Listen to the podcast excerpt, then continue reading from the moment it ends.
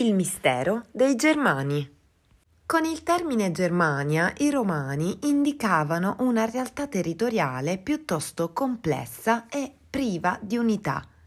A est dell'impero, oltre il limite segnato dai fiumi Reno e Danubio, si stagliava un territorio della cui precisa estensione i geografi antichi non erano del tutto certi, abitato da un gran numero di popoli diversi. Esso non comprendeva solamente la Germania odierna, ma anche le attuali Repubblica Ceca, Danimarca e buona parte dell'Europa centrale. Secondo alcuni, il primo a usare il termine germani per riferirsi ai popoli che abitavano al di là del Reno sarebbe stato Giulio Cesare che compì alcune incursioni nella regione durante la sua campagna gallica ed ebbe modo di conoscere usi e costumi di alcune tribù occidentali. È certo, tuttavia, che i popoli stanziati oltre il Reno non chiamassero se stessi germani. Il concetto di Germania nasceva in ambito romano per raggruppare comodamente tutti i popoli che stavano a est del limes renano-danubiano, indipendentemente dal fatto che fossero longobardi, frisi, angli o svevi. I primi rapporti di Roma con le tribù germaniche furono traumatici.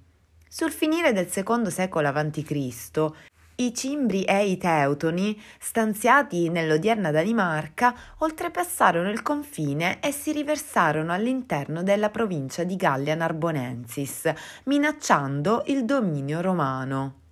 Fu solo l'intervento di Gaio Mario che riuscì a respingerli con le due gravissime stragi di Acque Sestie e dei Campi Raudi.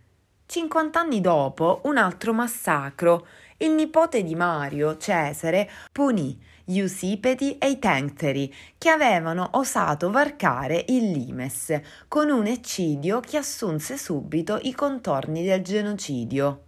Le fonti parlano di 400.000 germani uccisi dalle legioni romane.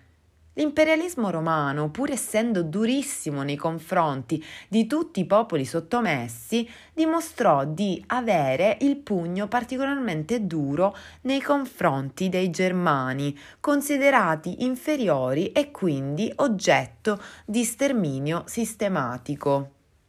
Cesare comunque non tentò mai la conquista della Germania, che avrebbe richiesto di trasferire un immenso contingente di uomini e armi oltre il Reno, in un territorio ostile e sconosciuto.